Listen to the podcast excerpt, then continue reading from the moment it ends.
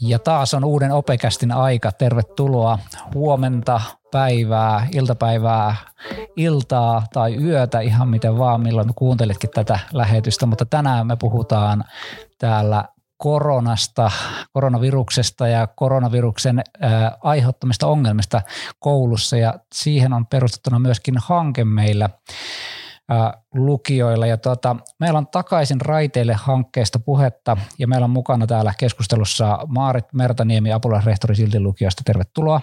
Kiitoksia. Sitten meillä on kaksi ää, resurssiopettaja, eli Elisa Leirimaa, matematiikan ja fysiikan resurssiopettaja. Tervetuloa. Kiitos ja sitten Lasse Ahva, äidinkielen, filosofian ja englannin resurssiopettaja. Tervetuloa. Kiitoksia. Ja luonnollisesti meillä on myöskin minun parempi puoliskoni täällä näin, eli Ilomäen Timo. Hei vaan kaikille. Mutta lähdetään liikkeelle. Meillä perinteisesti ensimmäisenä on keskustelussa ollut ajankohtaista. Timo on, mitä olet valinnut tällä kertaa? No joo, eli kun kuulin tämän, tämän päivän teeman, niin tein tällaisen äkillisen eh, vedon ja laitoin lukiolaisille tuossa 45 minuuttia sitten viestin, että mitä teillä on sydämellä tällä hetkellä. Ja tuota, ajattelin nostaa sitä muutamia asioita ja jos, jos niitä jotenkin eh, niputtaisi, niin selkeästi kirjoitukset, siihen kuuluva stressi ja etäopetus, ne kaksi asiaa nousee. Ja tietysti mun mielestä kakkosilla erityisesti tämä vanhojen tanssi ja heidän pitkä etäilynsä myös. Mä luen täältä muutamia ja voit, voidaan jotain kommentoida ja tiedoksi sitten teille, jotka vastasitte, niin kiitos ensinnäkin ja mä välitän näitä sitten opettajille, että kaikkiahan ei tässä nyt sitten voi lukea. Ja nämä on nimettöminä. No selkeästi siis, mi, mi, mitä on sydämellä? Tulevat kirjoitukset, mitä jos en pääse kirjoituksesta läpi. Perjantain hamppari oli niin hyvä, iso kiitos. Väsyttää ja kirjoituksen pitäisi alkaa kunnolla panostamaan, mutta henkisesti ei jaksa. Koeviikko tulossa etäopetus vaikuttaa opiskelua. No sitten täällä on kysytty meiltä opettajilta, että kuinka paljon opettajia korona työllistää lisää. Ja tuota, onko työmäärä kasvanut, niin mitäs Raati sanoo täällä? Kyllä se, on, kyllä se on lisännyt tätä työmäärää. Ei sitä pääse yli eikä ympäri, että, että on joutunut ensinnäkin ottamaan uusia uusia toimintatapoja käyttöön. Ja huomaa, että kun on suunnitellut vanhoja, vanhoja tota, tunteja, niin niiden, ne tuntisuunnitelmat ei enää sinällään toimikkaan tässä nykyisessä tilanteessa, että, että tavallaan kun me ollaan aikaisemminkin puhuttu tästä vuorovaikutuksesta etäopetuksessa, niin ne, sen toteuttaminen näillä vanhoilla keinoilla on hyvin haastavaa ja meidän pitää keksiä sitten uusia vuorovaikutuksellisia keinoja, miten me toteutetaan sitä etäopetuksessa. Ja tämä työmäärä ja tämä pohdinta eri tehtäviin niin toki niin kuin lisännyt huomattavasti tätä määrää.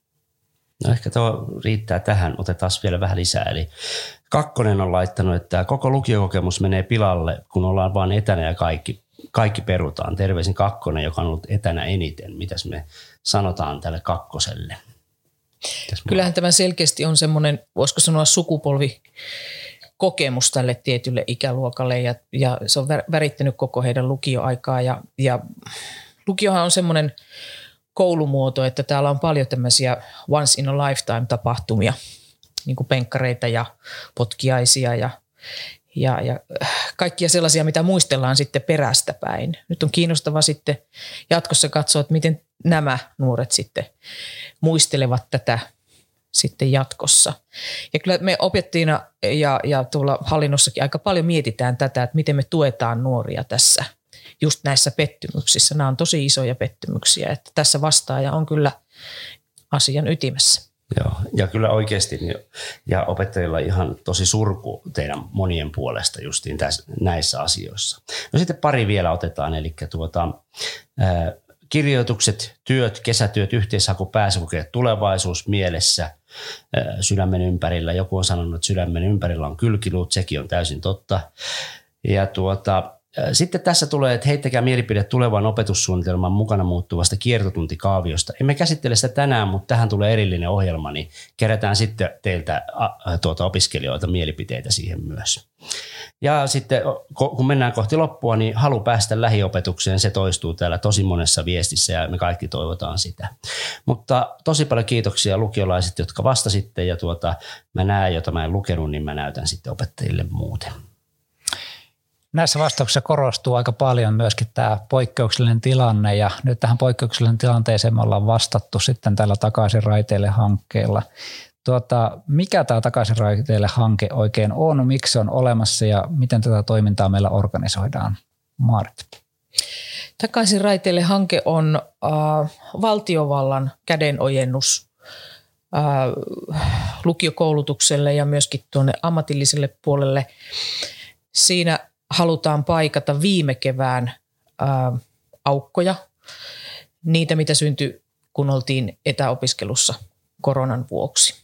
Toki tässä nyt tämä vuosi on tuonut lisää haasteita, eli, eli tämä raha on tullut todella tarpeeseen. Ollaan kyllä tosi kiitollisia siitä, että on päästy, päästy näihin rahoihin käsiksi. Eli tämä on sellainen hanke, johon, johon näitä rahoja anottiin ja ää, saatiin sitten Jyväskylän lukiokoulutukselle ihan mukava summa ja nyt on sitten jaettu sitä Jyväskylän Lyseon lukion ja meidän kesken ja aikuislukiokin on siitä oman siivunsa saanut ja tällä rahalla on nyt sitten palkattu muun muassa resurssiopettajia, joita Elisa ja Lassekin tässä edustavat. Sen lisäksi on eh, jaettu ryhmiä, taattu tukiopetusta, lisätty opintoohjauksen ja erityisopetuksen resurssia, palkattu yhteisöpedagogeja, jotka koettavat saada yhteisöllisyyttä ylläpidettyä, eli tämmöistä henkistä hyvinvointia aivan erityisesti vaalittua tämmöisenä hankalana aikana.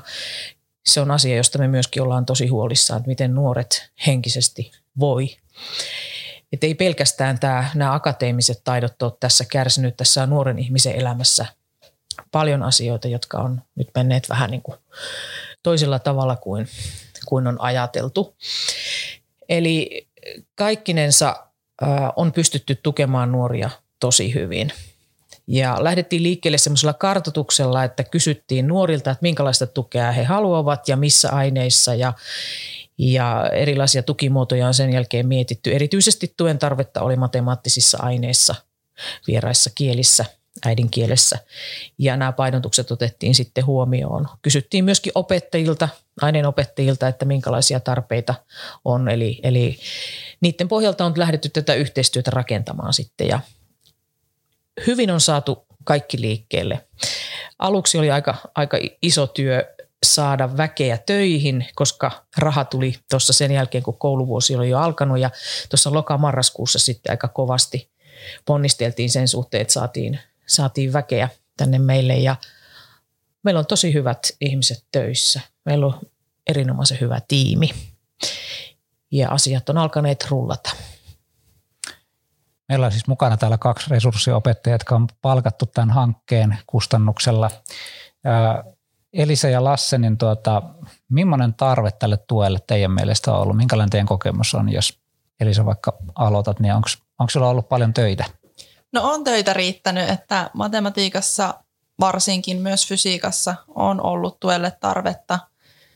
Ja siellä ei ihan jokainen sitä tukea välttämättä tarvitse, mutta kyllä siihen nähden, mitä yksi ihminen pystyy sitä tukea tarjoamaan, niin siihen nähden on ollut kyllä tosi paljon tarvetta opiskelijoilla. Ja en oikeastaan yhtään ihmettele, matematiikka on sellainen, että siinä helposti niitä haasteita tulee, jos ei pääse konkreettisesti esimerkiksi opettajalta kysymään ihan näyttämällä, että hei tämä tehtävä, miten mä tämän teen. Että kysymyksen muotoilu on niin vaikeaa etänä, että en ihmettele, että sitä tukea on tarvittu. Mites Lasse, minkälainen kokemus sinulla on tästä tuen tarpeesta? Joo, no komppaan, komppaan Elisaa kyllä paljon tuossa, että kyllä varmasti tarvetta tuelle on. Ehkä semmoinen keskeinen kysymys tässä nyt on, että miten sen tuen ja tuen tarpeen saisi kohtaamaan parhaiten, mihin tietysti tämä etä, etänä oleminen asettaa omat, omat haasteensa, mutta – siihen on erilaisia ratkaisuja keksitty ja kehitetään jatkossakin. Miten te koette, niin kun, että teidän rooli nyt, jos ajatellaan, että te teette tällaista työtä, niin tämä on varmaan hyvin erilaista kuin mitä meidän opettajien perustyö on muuten. Niin tota, ää, mitkä tekijät te, teidän mielestä niin korostuu siinä, kun opiskelija tulee teidän luokse siinä, niin mitä se niin käytännössä silloin on se tekeminen? te ette varmaan ota isoja massoja ja rupea sitten vetämään luentoa siellä vai miten te, te toteutatte tätä työtä? Kyllä matematiikassa ainakin se on nimenomaan tehtävissä auttamista, että en, en ole lähtenyt luennoimaan tukiopetuksissa. Ihan yksittäisiä tämmöisiä teori- teoria-asioita ollaan käyty läpi, mutta ikään kuin kertauksenomaisesti vaan, että kyllä se tehtävissä auttaminen on ollut siinä se pääasia. Joo, no vaihtelee hyvin paljon, että minkälaista se, minkälainen se tukiopetus tai ähm, niin tukiopetustilanne sitten on, että opiskelija saattaa tulla hyvinkin erilaisen ö, asian kanssa, kanssa minun luokseni, että saattaa olla joku yksittäinen puuttuva työ tai sitten kokonaan kurssi pitäisi vetää uusiksi tai näin, että se, se vaihtelee paljon. Ja ehkä niin kuin tässä hommassa minun mielestä korostuu se, että pitää olla joustava tai silleen kyetä, kyetä niin kuin näkemään se opiskelijan näkökulmasta se tilanne, että mitä hän nyt tarvitsee. Että ei voi vaan jotain valmista pakettia siihen tarjota välttämättä aina, että mennään näin, vaan se pitää aina katsoa tapauskohtaisesti. Mites Maarit, nyt tässä tuota tuli pari kuvausta siitä, että mitä resurssiopettajat tekee, niin onko näiden lisäksi vielä jotain muita tämmöisiä, joita resurssiopettajat esimerkiksi toteuttaa, muita muotoja? Tässä nyt oli tukiopetuksen antamista, siitä kerrotaan, että miten asiat toimii ja sitten oli toisaalta, niin kuin, mitä Lasse kuvasi tuossa, niin onko vielä jotain muita muotoja, miten resurssiopettajat auttaa Yksi tärkeä muoto on rinnakkaisopettajana toimiminen ja varsinkin nyt, kun ollaan etänä. Meillä on siis tällä hetkellä tilanne se, että meillä on abiturientit koulussa ja sitten ykköset ja kakkoset on etänä. Niin rinnakkaisopettajan tarve on todella iso. Niin kuin sä tuossa alussa kuvasit, kuinka se opettajan työnkuva on nyt muuttunut tässä, tässä hybridissä, niin se, että toinen voi ottaa sen etänä opiskelevan väen ja toinen ottaa ne lähiopetuksessa olevat, niin, niin tota, se on tosi tärkeää. Ja sitten taas kun ollaan täysin etänä, niin jotta opiskelijoita pystytään kunnolla palvelemaan, niin siinä on hyvä olla useampi ihminen ohjaamassa sitten sitä toimintaa. Eli tämä rinnakkaisopettajuus on, on tärkeä. Tuota, ketkä teidän mielestä nyt on tällaisia niin kuin niitä tärkeimpiä kohteita, ketä meidän pitäisi niin tavoitella siihen, että ketkä tulee siihen ja sitten taas onko meillä joitain sellaisia niin kuin opiskelijoita tai no, opiskelijoita, jotka niin kuin helposti jää sen tuen ulkopuolelle, vaikka heidän ehkä kuuluisi olla siellä, niin ket, ketä me niin kuin tavoitellaan tässä? Ketkä on niin kuin teidän, jos otetaan resurssiopettajat vaikka, niin ketkä sinne teidän pakeille tulee sitten siellä ihan konkreettisesti? No mun luokse on ehkä parhaiten tullut heitä, joita omat opettajat on sitten vähän patistanut tulemaan. Eli siitä on kokenut merkittävän edun, että oma opettaja sanoo, että hei, tällaista tukea on tarjolla tähän ja tähän aikaan, mene sinne. Ja sitten tähän on auttanut myös se, että itse olen käynyt esittäytymässä silloin, kun oltiin vielä lähiopetuksessa, niin itse kävin esittäytymässä, niin on paljon helpompi tulla tuttujen kasvojen luokse kuin ihan tuntemattoman luokse. Se sitten, että tavoitettaisiin kaikki, niin se on tässä ollut kyllä haastavaa. En ole siihen itse löytänyt mitään ratkaisua vielä sellaista, että kaikki olisivat tulleet paikalle, mutta se, että tästä tuesta kerrotaan oman opettajan toimesta ja tuttujen ihmisten toimesta, niin sen mä uskon, että on paras keino tähän, että tutut ihmiset ohjaa sinne. Lasse, tuota, äh, äh, äsken puhuit tästä O-merkinnöistä ja tällaista, joka siis meillä tarkoittaa käytännössä sitä, että on osallistunut kurssille, mutta joku kurssin suoritus puuttuu, niin miten te toteutatte näitä? Teidän pitää varmaan niin kuin jollain tasolla niin kuin käydä läpi myös opettajien kanssa, jotka on antaneet nämä O-merkinnät vai kuinka tämä tapahtuu tällaisten O-merkintöjen kuittaaminen siellä?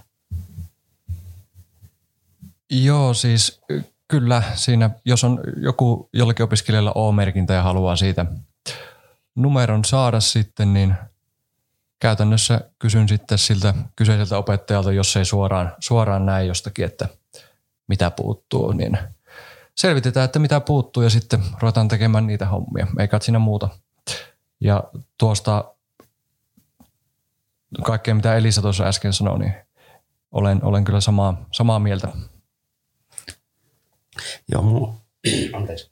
Mulla on tuota, tuohon, ollaan samassa aineryhmässä Lassen kanssa, niin me tehtiin esimerkiksi niin, että Lasse lähetti K-ihmisille ikään kuin kutsun ja sitten opettajat seuloo omat oot ja sitten ikään kuin yhteistyössä sitten lähdetään sitä, sitä viemään. Tuohon haluaisin lisätä vielä, kun itsekin on tässä silleen mukana, en resurssiopena, mutta mulla on näitä yksittäisiä viime kevään kirjoitusten pohjalta, viime syksyn kirjoitusten pohjalta seulottuja opiskelijoita, joita sitten itse tuen, niin me ollaan tehty niin, että y, niin kuin kohdennettu viesti sille yksilölle ja sitten mä oon Teamsissa nyt sitten heidän kanssaan pitänyt näitä palveleita, että nyt pikkuhiljaa alkaa tulla sitä porukkaa, että nyt on kolme henkeä tässä niin kuin omassa tiimissä. Ja, ja voi sanoa, että niin kuin entisen opon niin kuin fiiliksillä niin on ihan mahtavaa tehdä tätä niin kuin yksilötyötä. Että kun on 35 ryhmä ja siinä on niin kuin lainalaisuudet, niin sitten on mahtava jutella niin kuin puoli tuntia yksilön kanssa. Siinä päästään niin paljon pidemmälle ikään kuin kerralla, että se on ehkä tämä resurssityönkin vahvuus sitten. Tuohon täytyy, täytyy tuota jatkaa, mitä Timo sanoi, olen on tuosta täysin samaa mieltä ja se, se yksilön kohtaaminen on tässä tosi tärkeää, että on paljon opiskelijoita, jotka sitten jää sinne kotiin sohvan pohjaan ja eivätkä saa välttämättä sitten sitä Teamsia auki, niin sitten kun resurssiopettaja tai kuka tahansa resurssiopo tai, tai erityisopettaja oma aineenopettaja ottaa puhelimen käteen ja soittaa ja ottaa sen henkilökohtaisen kontaktin, niin tulee semmoinen olo, että nämä minun opinnot ovat tärkeitä näille ihmisille, nämä haluat, nämä haluaa hoitaa tätä mun asiaa ja, ja kyllä sieltä aika monet sitten innostuu hommia tekemään. Mutta kyllä täytyy sanoa, että, että tämmöinen oman toiminnan ohjaus, niin kyllä se on tullut tässä selkeästi ilmi, että on, on aika paljon nuoria, joille se on vaikeaa mitä pidemmälle tämmöinen etäopiskelu jatkuu, niin sitä työlämpää se on se, että aamulla hinaa itsensä siihen Teamsin ääreen 8.15 ja alkaa aktiivisesti tekemään töitä.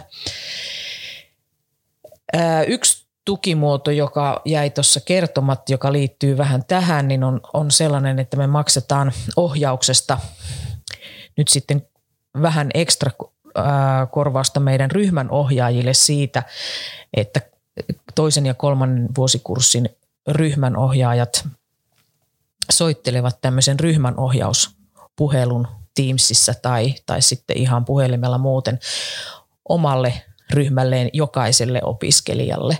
Ja se on aika iso työ soitella semmoinen 30 hengen opiskelijaryhmä läpi, mutta opettajien palaute on ollut se, että, että se on ollut todella tärkeää se henkilökohtainen keskusteleminen ja se on myöskin auttanut opettajaa, ryhmäohjaajaa siinä, että on tullut selkeä kuva siitä, että missä se oma ryhmä menee. Se ei välttämättä Vilmaviestien välityksellä ihan niin avaudu, eikä ryhmäohjaajalla välttämättä ole tunteja niiden omien ryhmäläisten kanssa.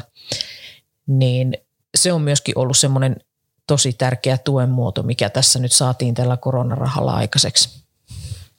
Joo, ja nyt jos näitä jonkinasteisia juurisyitä lähdetään käymään vielä läpi tässä muitakin, niin siellä esimerkiksi kun juttelin tuossa omia opiskelijoiden kanssa tästä etäopetuksesta ja tällaista näin, niin tuota, siellä tuli aika vahvasti se, että niin kun koetaan hyvänä se, että meillä on tämmöinen lukujärjestyksen mukainen opetus meneillään, että se täytyy ottaa se yhteys aina sinne, että, että sitten jos joillain kursseilla ei ole tällaista niin kuin tavallaan varattua aikaa, jossa pitää nimenomaan nousta sieltä ylös ja ottaa se yhteys ja sellainen, niin että annetaan vaan ikään kuin itsenäisiä tehtäviä. Ja ne itsenäiset tehtävät ensinnäkin tahtoo olla monesti ehkä aika suuritöisiä, ainakin opiskelijat kokee näistä helposti näin, ja sitten ne vielä tahtoo helposti jäädä tekemättä. Että niitä tavallaan se aika, mikä niillä on varattu, niin jos niitä ei sillä kalenterin merkintä hetkellä, milloin se tunti olisi, niin ei tule tehtyä, niin sitten se kyllä helposti jää tekemättä muutenkin.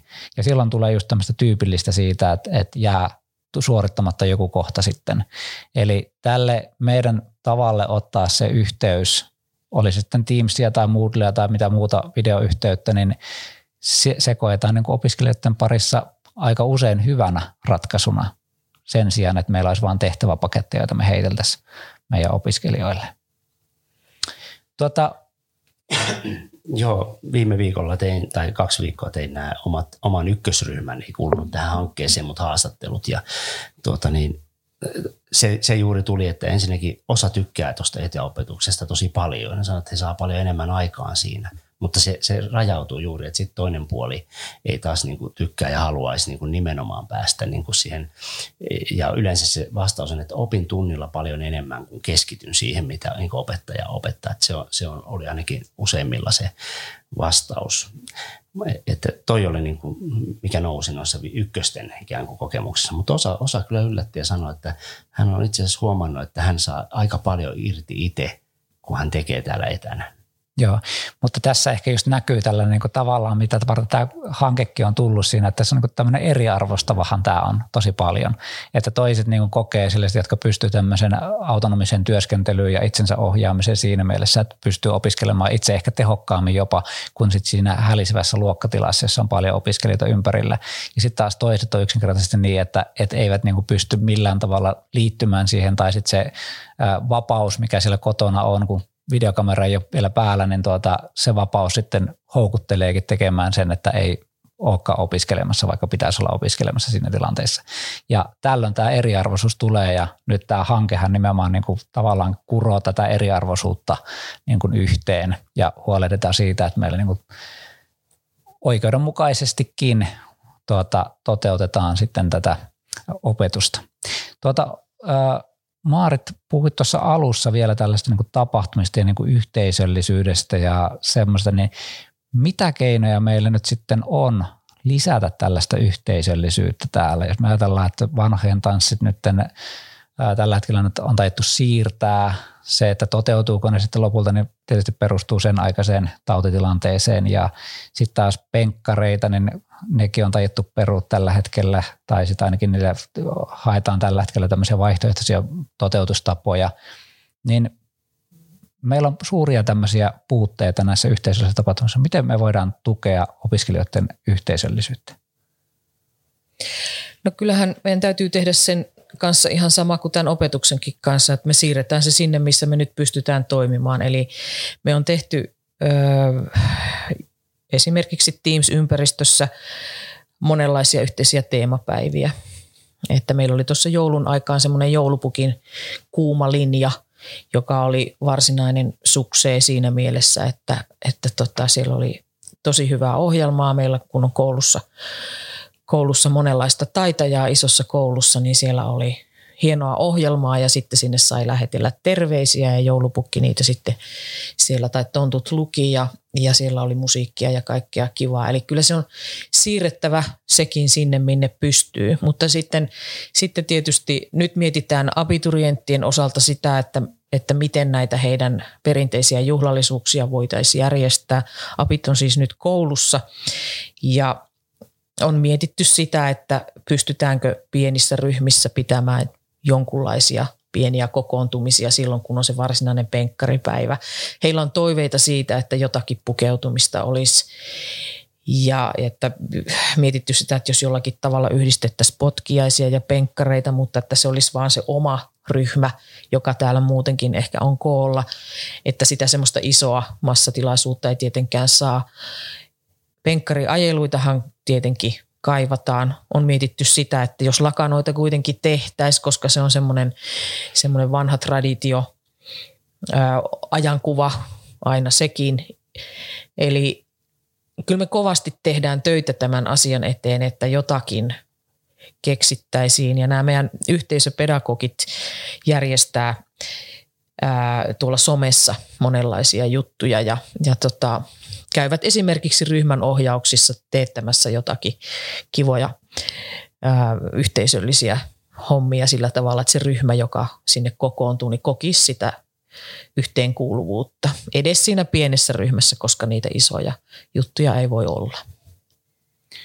Joo, ja tätä yhteisöllisyyden merkitystä ei pidä ikinä väheksyä, että se on kuitenkin niin kuin se ryhmään kuulumisen tunne ja se on luontaista ihmiselle, että me kuulutaan ryhmäksi ryhmäksi tuota, ihmisiä, joissa me toteutetaan niitä ehkä samoja arvoja tai ainakin samankaltaista ajatustapaa. Ja siitä muodostuu myös meidän osiltaan meidän identiteettikin, että me olemme nyt sitten lukiolaisia ja sitten lukiolaisuuteen kuuluu tiettyjä asioita, kuten esimerkiksi vanhojen tanssit ja penkkarit ja tällaiset näin.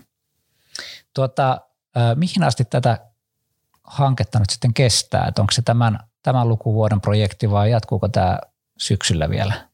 No tämä rahoitus, mikä nyt on saatu, niin tämä loppuu heinäkuun lopussa.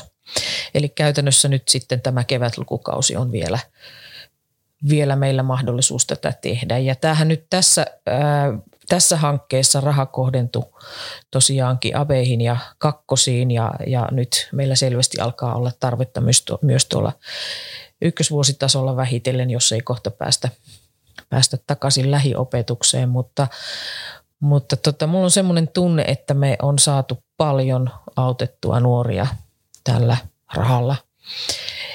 Et opettajat on saaneet merkittävästi apua. Tämä on opettajille ollut tosi raskasta, raskasta aikaa ja voi vaan kuvitella, miten raskasta se olisi ollut, jos ei meillä näitä apuihmisiä olisi täällä ollut.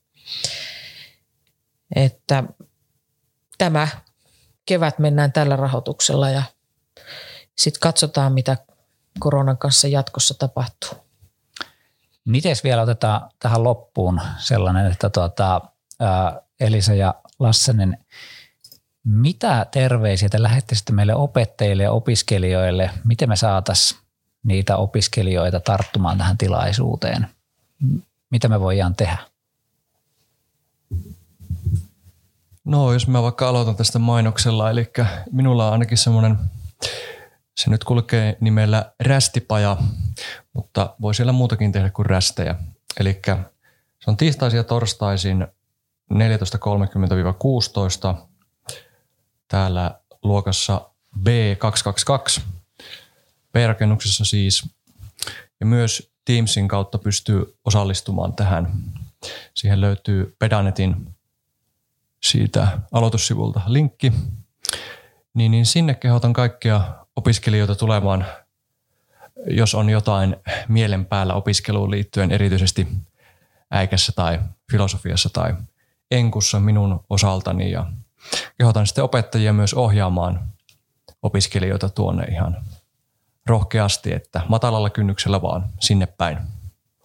Kyllä, ja tässä kun puhutaan rakennuksesta, niin tietysti tarkoitetaan silti lukiota täällä Viitaniemessä. Niin tosiaan. No joo, vähän samansuuntaista, eli mä kanssa toivon, että opettajat kehottaisi oppilaitaan, opiskelijoitaan osallistumaan näihin tukiopetuksiin ja jos ne ajat ei onnistu, niin sitten ottamaan ihan reippaasti yhteyttä joko suoraan muhun tai omaan opettajaan tai ihan keneen tahansa aikuiseen täällä, niin kaikki ohjaa kyllä sitten johonkin oikeaan suuntaan. Eli ihan omaan opoon tai ryhmän ohjaajaan, keneen vaan otatte yhteyttä opiskelijat, niin sitten tukea on saatavilla. Ja tosiaan niitä yhteisiä tunteja voi myös tulla, sinne voi tulla myös kyselemään sitten suoraan multa, että miten järjestyisi juuri sinulle sopiva tuki. Hienoa. Kiitoksia kaikille vieraille tästä, tästä hienosta puheenvuorosta, minkä esititte täällä. Ja tuota, ää, nyt meillä alkaa aika tulla päätökseen ja omasta puolestani toivon, että kaikki olette turvassa. Peskää käsiä, pitäkää etäisyyksiä, olkaa huolellisia siinä, että, että me jossain vaiheessa saadaan tämä homma takaisin raiteille ja me voidaan lopettaa tällaiset varustautumiset. Kiitos paljon. Moi moi. Moikka. Moi.